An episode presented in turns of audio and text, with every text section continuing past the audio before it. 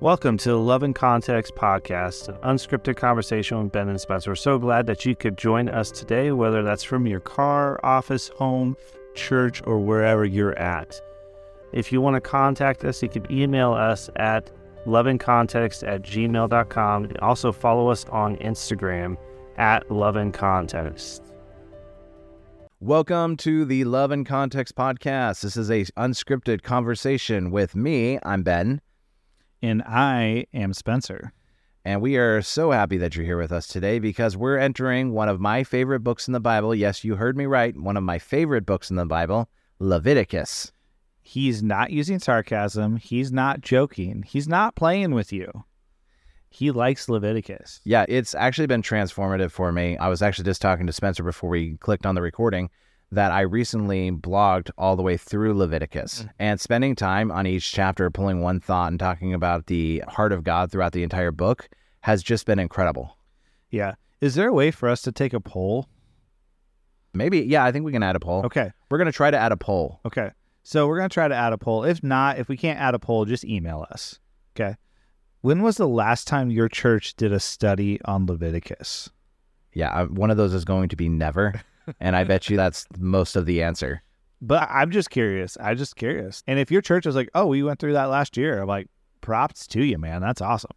But Yeah. In this episode, we're actually not going to get into Leviticus. We're actually going to be talking about what Leviticus is before we actually get into talking about specific sections. As opposed to the Exodus story, we're not necessarily going to go through in a linear fashion. Yeah. We're actually going to cover concepts that are covered inside of Leviticus. And if any of you are wondering, yes, we are going to talk about the highly controversial laws that exist in Leviticus as well. Yes. And Leviticus, we need to understand it not in the context of a linear book. The whole book, correct me if I'm wrong, Ben, but the whole book's a chiasm. Correct. There is actually a full chiasm inside of Leviticus. In fact, that actually comes up in our notes later. Okay. So we'll talk about that in just a few minutes. Yeah, spoiler alert. He got you like 10 minutes ahead of where we're supposed to be. Yep. Yep. If you think Spencer Tells sounds I- weird, he's definitely eating cheese right now, too. It's going to be a thing. Is like, I'm just going to be snacking because I snack all the time. They're going to have no idea what your normal voice sounds like because you're always going to be like. Speaking of which, I might leave this in here, but the other one of the other episodes, like I'm so glad that we run this through a filter before we actually publish it because I breathed so loud. Like when I was going through an editing, I could hear like and it pulled it all out by the time we actually published the episode. But I was definitely my nose was way too close to the You microphone. not all the words I had to say. Yeah, exactly. the first thing I want to specify in Leviticus is it's probably not the kind of book you expect it is. I think we get lulled into this idea when we read Genesis and Exodus because it's a lot of narrative, right? Telling the story of where God is going. If you remember at the end of the book of Exodus, God has given his people their instruction. He's told them who they are. He's given them instructions on how to build the temple. He said his presence is still going to go with them, even though they had failed with the golden calf. And so there's a pause here before the book of Numbers where they actually leave Sinai, where there's this book that explains how they are supposed to be a kingdom of priests. Because if you've never been a priest, you're like, what? How do I do that? Like, what does that mean to be a priest? Because to your point last week, what do they think priesthood is? Royalty. royalty. It's a place thing that you jockey for position. It's a place where you make a lot of money. It's all those different things. So this isn't this book isn't largely it's not a story of Israel. It's rather instructions for the priesthood on how they're going to lead and how the entire nation is going to be a kingdom of priests. This is a how-to manual, if you will. So there's a how-to manual here in Leviticus, as Ben was just talking about, and it's not just a how-to manual of okay, how do you become wealthy? That's not what we're talking about. It's just a how-to manual of okay, we're going to take people who were slaves, lowest of the low, and give them the title of priest. Correct. And in a very real way, even though it's not the royalty they understand, they are going to be a royal people because they're representing the king. So let's talk about the overall structure of Leviticus. So, section one deals with atonement. It's chapters one through seven. We're going to be talking about that next week. Now, atonement is a fancy way of saying how to be right with God. Yeah. Okay. Now, before we even get into next week, I think that it's important to point out how crazy it is that God just tells them how to be right with him. Yeah. Because contextually, in Egypt and in the surrounding nations, if you want your God to not be mad at you, you give them anything you can to appease their anger. And you're trying to figure out how can I be made right with you? Correct. And we've talked about like the worship of Molech and sacrific- sacrificing of children. And oh, I got to figure out how do I make sure this God isn't mad with me and that he's not going to punish me. Yeah. And God immediately does away with this. And he says, hey, if you do this, do this. We're good. So I think it's interesting that in our modern context, a lot of times we look at the laws of Leviticus and we're like, oh, these are burdensome. They're putting weights on their shoulders. But in reality, what it is, it's showing them a very clear picture of, I want to be right with you. Yeah. Let's be right with each other. And we've mentioned this before, but there's 613 or so laws. There's not a lot of laws. Just whatever state or country that you live in, I guarantee you there's more laws than that. I guarantee you. In the city that we live in, there's at least like 10,000, Yeah. Yeah. Especially when you start factoring in local, state, and federal. Yeah. Yeah. And so to be like, oh, you have to live under 613 laws, it's actually not a lot. Yeah. We're going to try to reframe Leviticus for you guys as we're going along. God, in the first section, he says, Hey, by the way, you know this thing that you're worried about not being right with me? If you think you're not right, do this. If you're thankful, do this. If you have a lot of extra and you want to be thankful for what I've done for you, then do this. Mm. This is how you bless me, and this is how you bless each other. Yeah. And uh, it's not about, it's not a complicated procedure. And the picture we want you to understand, and we're going to really emphasize this next week to the point that you're going to get sick of hearing me say this. It is not about appeasement, it's about relationship. Yep. It's about restoration of relationship because everything that's happening in Levitical law is meant to bring you back to the garden, Yeah. to a connection that was lost. Yes. So you get into section two where he talks about the priesthood. Now, section two is kind of interesting because you're like, okay, we're moving in a linear fashion. No, we're not. Because section two actually consists of chapters eight through 10 and then 21 and 22. These are the sections that talk about the priesthood, specifically their roles. Yeah. And again, this book is a giant chiasm. So it's not written in a linear fashion. Stop jumping ahead. No, I'm just kidding. Yeah. I know, I know. We'll get to it again. All right. Ben Ben keeps looking at me every time I say that. He's like, "Is that the only thing you have to say on this episode?" No, I got more. I got more. Leviticus is one of my favorite books. It is definitely not one of Spencer's favorite books. No, it's I'm actually studying this one as we go through it because I, I haven't spent as much time in this one. But there is that element to it. So he talks about the priesthood and what it means to be a priesthood. And specifically, the priesthood is the subset inside of the kingdom of priests that are meant to teach the entire nation how to be a kingdom of priests. Yes. So they're the ones who are going to be responsible for actually facilitating worship between God and the rest of the kingdom. And that's really important for us to understand. The priest, their job is to actually equip the entire nation to be a kingdom of priests, to be a conduit between God and humanity, to be a conduit for atonement between God and humanity, because God wants all of his kids back home. It's always mm-hmm. about all nations. Yeah. Hence why they're actually going to be put where Israel is. It's at the crossroads of the ancient world. And if some of you are listening to this, you're like, man, this actually sounds like the role of a pastor in a church. You would be right. You would be right because guess where we get some of this stuff from? Leviticus. In fact, Paul's going to say in Ephesians, some of you are given to be pastors and apostles and teachers and prophets and teachers and all of these different things and evangelists to equip the body for service so that the body of Christ might be built up. This is the exact same idea of priesthood. It's meant to initiate and teach how to be these things. Now, I think it's really important because I think in our modern context, we're like, oh, the pastor is the evangelist, the pastor is the teacher, the pastor is the prophet, the pastor is the apostle, whatever your denomination might view those titles as. No, the job of those people is to equip the entire body to go and be those things. And so you might have somebody who is very apostolic, and their job is to bring the apostolic into the church.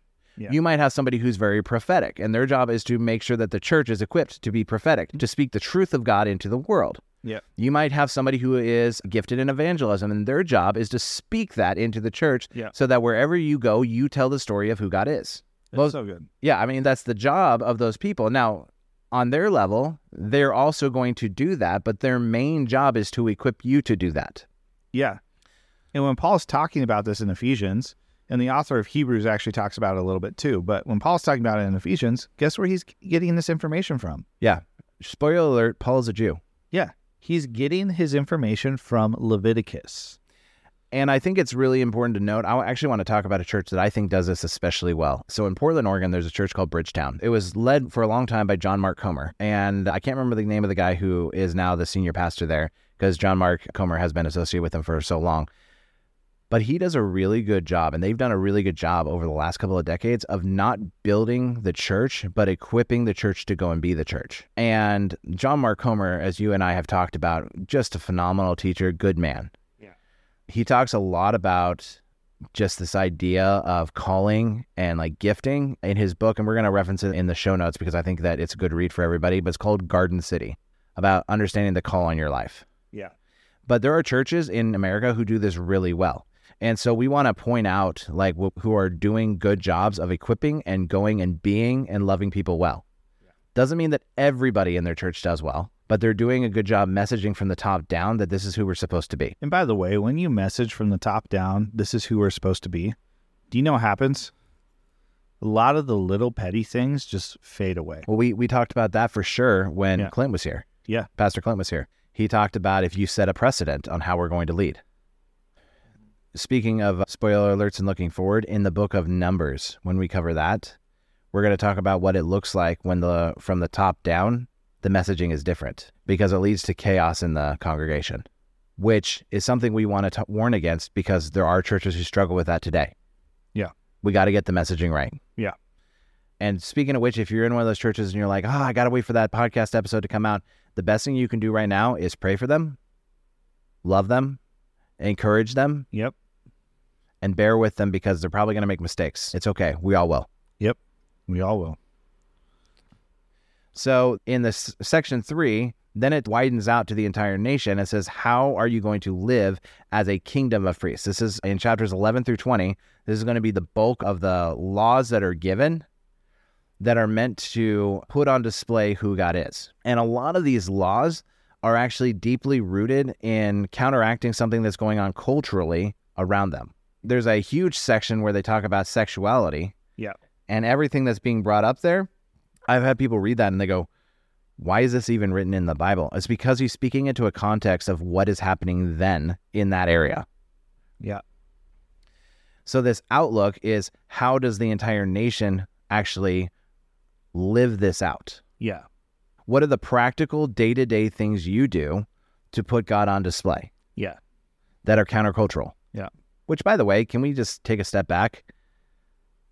It would not be a terrible idea for us to think about the exact same thing. Yeah. What things can we do today to put God on display that are countercultural? I actually I have for myself every Friday night to Saturday, we don't work. Yeah. We don't work. We observe Sabbath. Not religiously because I'm not an Orthodox Jew, but relationally, I realize the importance of once a week pausing and seeing my worth in who I'm whose image I'm made in and not what I can do. Because then the other 6 days, my production is fueled by my identity and not by my ability. Yeah.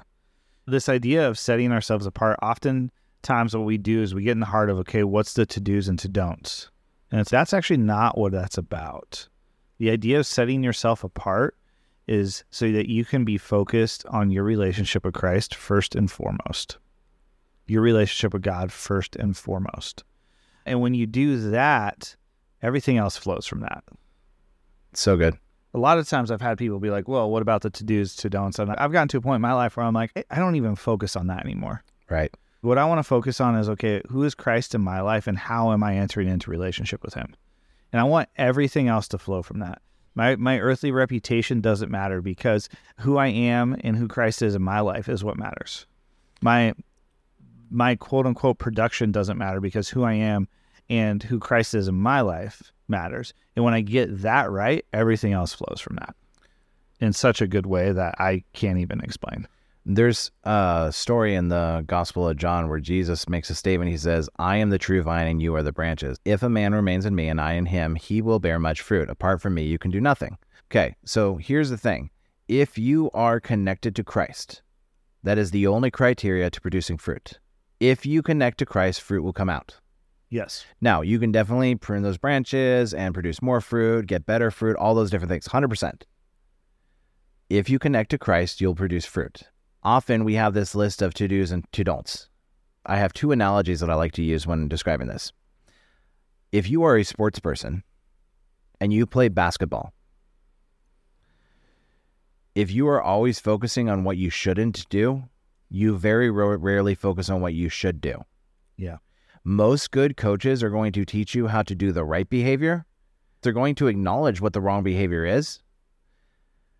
But what is more effective at keeping you in bounds? Constantly focusing on where out of bounds is or trying to get to the hoop? And then the second thing is as a musician, I'm going to use your instrument of choice, the drums. If you are focused on what not to do on the drum kit, you are going to mess up everything that you're supposed to do. You need to be aware of it, train those things out, absolutely. But most of your focus needs to be focused on what I am supposed to do, not what I'm not supposed to do. Otherwise, it ends up just being a lot of chaos, or as I like to call it, high school drumming. Yep. Sorry, if you're a high school drummer and you're great, you're the exception. Which Ben laughs at me because I constantly mix in high school drumming just to mess with him during church worship. It's true. Sometimes I'm weird going doing something and he's, "Hey, did you notice?" "Oh yeah, I did." Trust me, I did. It's become especially more prominent since I started wearing both in ears, so I can hear your drum kick and your hi hat Uh-huh. really. Uh huh. Yeah. Uh huh. Yep. Yep. So, how to live as a kingdom of priests is going to be section three. Section four is actually the festivals. God makes it very clear that his people need to know how to party. Yeah. He plans in festivals for them to remember their past, to be excited about what where they've come, and be excited about where they're going. Yeah. And he says that if you don't observe these, it's going to be bad news bears for you. Yeah. Celebration is such a huge thing in scripture, not just in Leviticus, but throughout the whole of the Bible. And we miss that so easily sometimes. There's some churches who have it down. Don't get me wrong. Especially like churches that do those big old potluck like after church feeds. Man, those guys know how to party. Yeah. I can't tell you how many baptisms I've been to where like the person gets baptized. Okay, we're done. Now we're going to go preach. Scripture talk about how like when someone comes to know who Jesus is, like a party is going off in heaven. How about when Jesus says all of heaven rejoices when one sinner repents? Yes. They're like dancing. Celebration is so important. How many baptisms have you been to where like they baptize someone and then you they're like, "All right, great. Now I'm going to preach a sermon."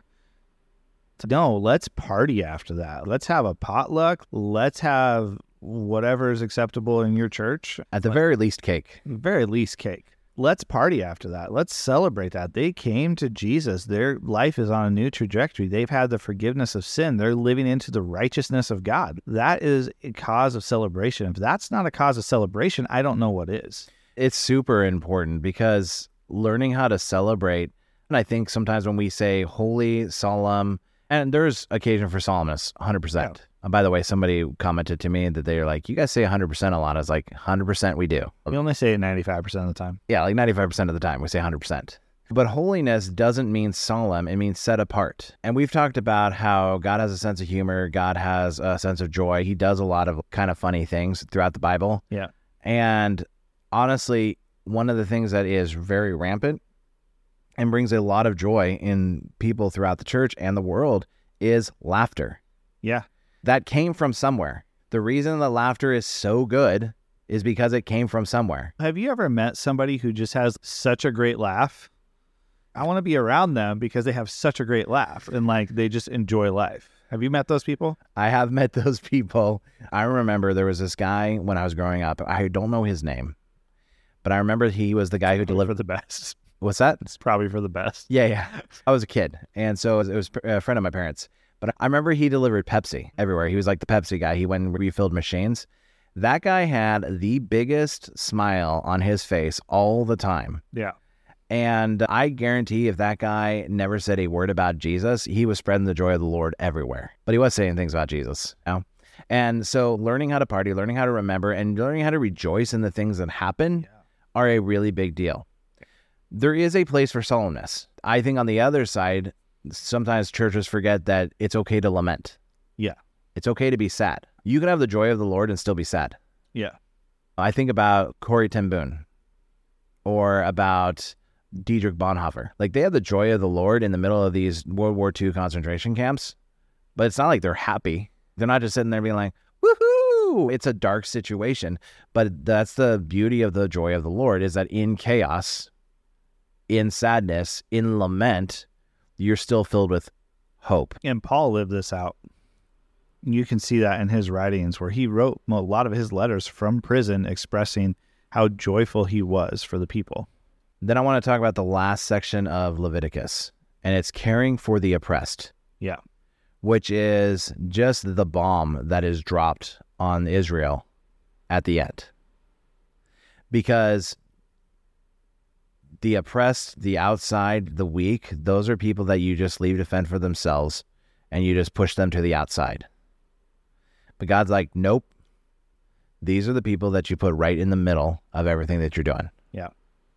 These are the people you protect. And he specifically says you need to take care of widow, orphans, and foreigners because that's what you were when you were in Egypt.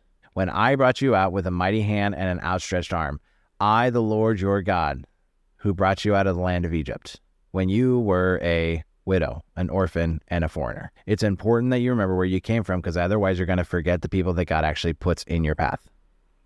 So, end of James, when James says, true religion is this to care for the widow and orphaned. Yeah. A lot of people don't realize, but he's actually pulling that from Leviticus. Correct. And many other places, but definitely Leviticus. Yeah. Yeah. Yeah. I mean, this idea of caring for orphaned and widow isn't just in Leviticus and James, it's all throughout scripture. But that's one of the places James does get this from. And it's crazy when you look at this text because God has given them is giving them this law. We look at it today and we're like, oh, it's oppressive and it's patriarchal and it's blah blah blah blah blah. Everywhere that you can think, it's it's racist, it's misogynistic, it's sexist, it is just choose the word that you're going to put in here. I've Yeah. heard them all. Yeah, which is not true at all because you contrast those with the laws of the day. It's incredibly progressive Yeah. And not progressive in like we stop thinking in political terms. Yes. We're not talking about politics. It is progressive in that it is treating people with love, and dignity, compassion, and dignity. yeah. It's not progressive in pushing an agenda, except that the heart of God is being put on display. Yeah. Yep. And it's difficult for us because we read Leviticus in a vacuum in our 20, 21st century life, in another language, in a different culture, in a different time. You can't even take Leviticus now and go read it in Hebrew and Israel and really understand the context. You've got to understand the context of when it was actually written. And that's going to take up a whole nother like four podcast episodes someday. Yeah. Because there's so much to that. So much to that. I'm actually going to recommend a mini series here on context. So, Brad Gray, who runs walkingthetext.com, has a series that he talks about the six lenses of context. If you're listening to us talking about context, you're like, how do you even get into this? That is a really good entry point. Mm-hmm. Brad is a very patient, gentle teacher as he goes through that. And it's incredibly helpful to like just hear what he has to say about how you can have these lenses and how it actually breathes life into what's going on in scripture. Yeah. Yeah. Again, we are also going to continue to recommend the Bible Project. Yes. And there's actually a new book recommendation for me because we're going to be getting into the sacrificial system. There is a book by a messianic Jewish teacher called What About the Sacrifices by D. Thomas Lancaster. Yeah. And you're not going to like everything in that book, but I think you're going to find a lot of helpful tidbits on what does the sacrificial system actually represent. So when Jesus comes and steps into it, Yeah. how are we supposed to see that? And we're going to talk about that in a couple of weeks. Yeah. All right, so we made it to the chiasm. We made it there. I refrained. I bit my tongue, but we're here now. You refrained. You talked about it like four times. Yeah, I could have talked about it eight times. yeah. Like we said, the book of Leviticus is one giant chiasm, meaning you don't read it in a linear fashion. You have to understand it as a whole. Yeah, and before you kind of go through it, let's remind them what a chiasm is. Yeah. So it's a Middle Eastern uh, writing style where instead of putting the points, we don't we would do intro, exit, points in the middle. The way they would actually do it is mirrored text. Think of it as section A, section B, section C, section B, section A. And the point of the story is actually, and what's driving all of it is placed in the middle. That's not to say other parts aren't important, but the crux of the argument, the crux of the importance is actually in the middle of the story. That's the gold that's buried. Yeah. So in Leviticus, you kind of have it running like this. Chapters 1 through 7 talks about rituals of redemption. Chapters 8 through 10 talks about the priesthood. 11 through 15 talks about the holiness code. Okay, and then chapter 16 talks about the day of atonement. So you have A, B, C, D right there. Okay. And then 17 through 20 talks about the holiness code. So we're back to C. Okay. 21, 22, priesthood, we're back to B.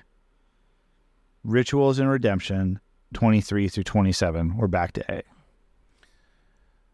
So if you noticed, your bookends are going to be these rituals of redemption. One, how do you make sure you're right with God? And Yeah. then how do you make sure you're right with everybody?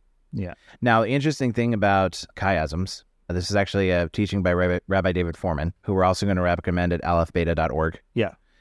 He talks about how the sections of the chiasm, both of the sides, yes, they mirror each other, but they also speak into each other. Yes. And so a lot of times, if you don't understand one side of the chiasm, look for the other side, and you may actually have some context that helps you connect those ideas. Yeah. There's some really fascinating teachings. We talked about in Genesis 1, right? So the connection is you'd be like, okay, I see that there is this the sky, but how does that connect to later in the chiasm? Because the sun, moon, and stars are placed in the sky that's been mm-hmm. separated. Yeah. So you have this whole idea of like separation and filling, and they connect directly. Yeah. So in this case, you have the rituals of redemption. How are we right with God? How are we right with other people? What does it look like for the priesthood here? What does it look like for the priesthood as they then reach out, right? What is the holiness code amongst ourselves? What is the holiness code as we interact with other people? Coming down to this point of the Day of Atonement, Yeah. right? So the Day of Atonement, once again, atonement is a fancy word that means being right with God. And I, by the way, I can just hear like somebody getting on their keyboard. They're like, "That's not like atonement is so much bigger." Okay, I'm trying to simplify it here. Atonement is simply about being right with God. Yes. And so this story, this this book of Leviticus, it centers on atonement before God and being made right. The whole point of this book and everything in it is God is saying it's possible to be right with me and it's not difficult. Yeah. He is looking for a restoration of relationship, not for you to just obey a bunch of rules. Yeah. So you got to read it in that lens. Look at it in that lens, understand it from that lens. Take time to know it from that lens, and you're going to find that this book is vastly different than you realized. I I suspect that even in our poll, if people have talked through Leviticus, that their main takeaway isn't that God wants relationship with humanity. Growing up in the church, and I'm not talking about my pastors, but growing up in the church, the idea of the law of the Old Testament was God says, do this or else. Yeah. This is what was beat into my head, like through various teachings over and over again. And I want to have a ton of patience with the people who spoke because I believe that they were trying to speak the words of God. Yeah. Just like we want to have patience with the Pharisees in the time of Jesus because they're trying really hard to bring the kingdom. They're just missing the point. Yeah. And Jesus has tons of patience with them. He works with them for three years. Yeah. This idea that God is angry with you is going to color everything that you read. Everything. Like we've already seen this multiple times in Torah. If you assume that God is mad, you're going to come away with the wrong conclusions. And oftentimes we mix up the fact that God is angry with sin, absolutely, that he's because he's angry with sin, he's angry with you. Those are two different things, actually. Like God's hatred of sin is different than his anger spilled out towards us individually. He hates sin so much that he created a way for that to be forgiven, be done with, and dealt with. And it makes a ton of sense if you let's just take that analogy from God to humanity, from parents to children. If I see my kids doing things that are going to hurt them over and over again, let's just let's pick something that is that's known to cause health problems. Cigarettes. Your kids smoke? No. yeah, my four year old, he's just chaining them up. But let's just talk about like cigarettes, right? Uh-huh. And I was like, so if my kid smokes cigarettes and I see the effects on his health, I'm going to hate cigarettes. Yeah. I don't hate my kid. I hate what cigarettes are doing to my kid because I know what they're doing, like health wise and like addiction wise, to his body. Yeah. I understand what they're doing to him. And I'm like, I need to get these cigarettes away from him. You might even hate the choices he's making. If he's making poor choices, you might even hate that. But it doesn't change the fact that you love your kid. Oh, I love my kid desperately, Yeah. but I got to get those cigarettes away from him. Uh huh. Yeah. At least if I want him to have a healthy life. Yeah. And so, like, we're not unfamiliar with this concept as parents. Mm. Like, we love our kids and we want the best for them. Guess what? God loves you and he wants the best for you. And that's why we have to talk about this because I think a lot of people, maybe you listener, think that God is mad with you and he's not. You think that God hates you and he doesn't. No. I think that sometimes we've bungled the presentation of Jesus that we say God was so mad, but Jesus came and saved us. But that's not what the Bible tells us. It says God so loved the world that he gave. First, he gave Israel, Yeah. and then Jesus, as a representative of Israel, who is God made flesh, comes down to take all sin, all shame, all abuse, and take it to the grave and forever change our nature if we just trust him. And he doesn't do this because he hates you. He does this because he hates what's killing you. Correct. There's a distinction there that we have to get right. He is going to crush the serpent. Yeah. He's not going to crush you. Yeah. But at the same time, we've talked about this. There is a table you're being invited to. Yeah. He will not force you to come to this table Nope. because I think we we've talked about this, but when you don't have a you when you don't come of your own volition, then it's not love. No. And God is saying, "I have everything you need here, but you got to come to the table. Yeah. I've made a great feast, but if you don't pull up to the table, you can't eat." So circling back to Leviticus here, but you need to understand the culture Israelites were living in. Okay, you need to understand the surrounding cultures. You don't need to you don't need to go into a super deep dive on that, but you want to understand some bullet points. Yeah, because there's actually a section in here when he's talking about in the holiness code where he talks about what is going to happen to somebody that's part of their community who passes their kid through the fire. Yeah. Okay. Now, if you are unfamiliar with that terminology, that means that you sacrifice. I'm going to go ahead and just explain it because I think it's important for us. Yeah. Okay. If you're unfamiliar with that terminology, I'm going to explain to you what the worship of Molech entailed really quickly. So I'm going to just forewarn anybody who struggles with descriptions. Don't like just go ahead and end the podcast here. We don't have that much more, and just and go read up on it. The worship of Molech involved a statue that they would build of metal, and they would put a bunch of fire inside of the statue until it was so hot, and then there were hands that were out in front, like two hands together, that were like for receiving an altar. Now, normal worship of Molech is you would just put your sacrifices in, the hot metal would cause smoke to rise up, all those different things. But the worship of Molech, the passing through the fire that they're talking about, is they would actually take children and they would place them in the hands of Molech alive. They would burn them and they would actually come down and eventually come into the fire. Right? And this was called passing your children through the fire. And the scream of the child as they were screaming in agony is called the smile of Molech. I shouldn't have to explain to you that God hates that. All we have to say is God hates that. I hate that. Yeah. Me too. But God loves even those people. Yeah. And so he is sending Israel to be a story to put it on display. Because I think that you can probably draw the modern parallel of what we deal with the worship of Molech. And your job is not to break down the altars of Molech. Your job is to put a different story on display of the redemption of Jesus Christ through mankind. And through our example, through our life, through the way that we are countercultural, we put the moral law and the goodness of God on display for a world that is desperate for something that actually brings life. Yeah. No more worship of Molech, but we are still called to minister to those who are caught up in Molech worship. And so the interesting thing about Leviticus is what a lot of what's happening here is God saying, hey, you don't need to cause pain, harm, hurt, death to those around you. Here's a way of life. That's what's going on in Leviticus. He said, Let me show you a way to live that produces life. Who wouldn't want to hear that message in that day and age? Yeah, the law is meant to speak to their current circumstance and bring them to a place where they can be healthier, Yep. more ethical, and people who put the story of God on display. Yeah. There's a lot of research that has been done that if you actually followed the laws put in Leviticus in the nomadic culture of the Israelites, so not in modern context, but in Yeah. their context, your people would have lived longer, they would have grown stronger, and they would have been they would have been transformative to their area. Yeah. Because their laws would have been so different. Yeah. It's almost like God knows what he's doing. Yeah. Yeah. So next week we're going to be jumping into the sacrificial system offerings. Why does it matter to us? We're actually going to be talking a lot about the sacrificial system as it currently set up. If you want to get ahead of me on that, check out that book, D. Thomas Lancaster. What about the sacrifices? It's a short 80-page read. It's good. We're going to reference some of that, and and it's going to be a lot of fun.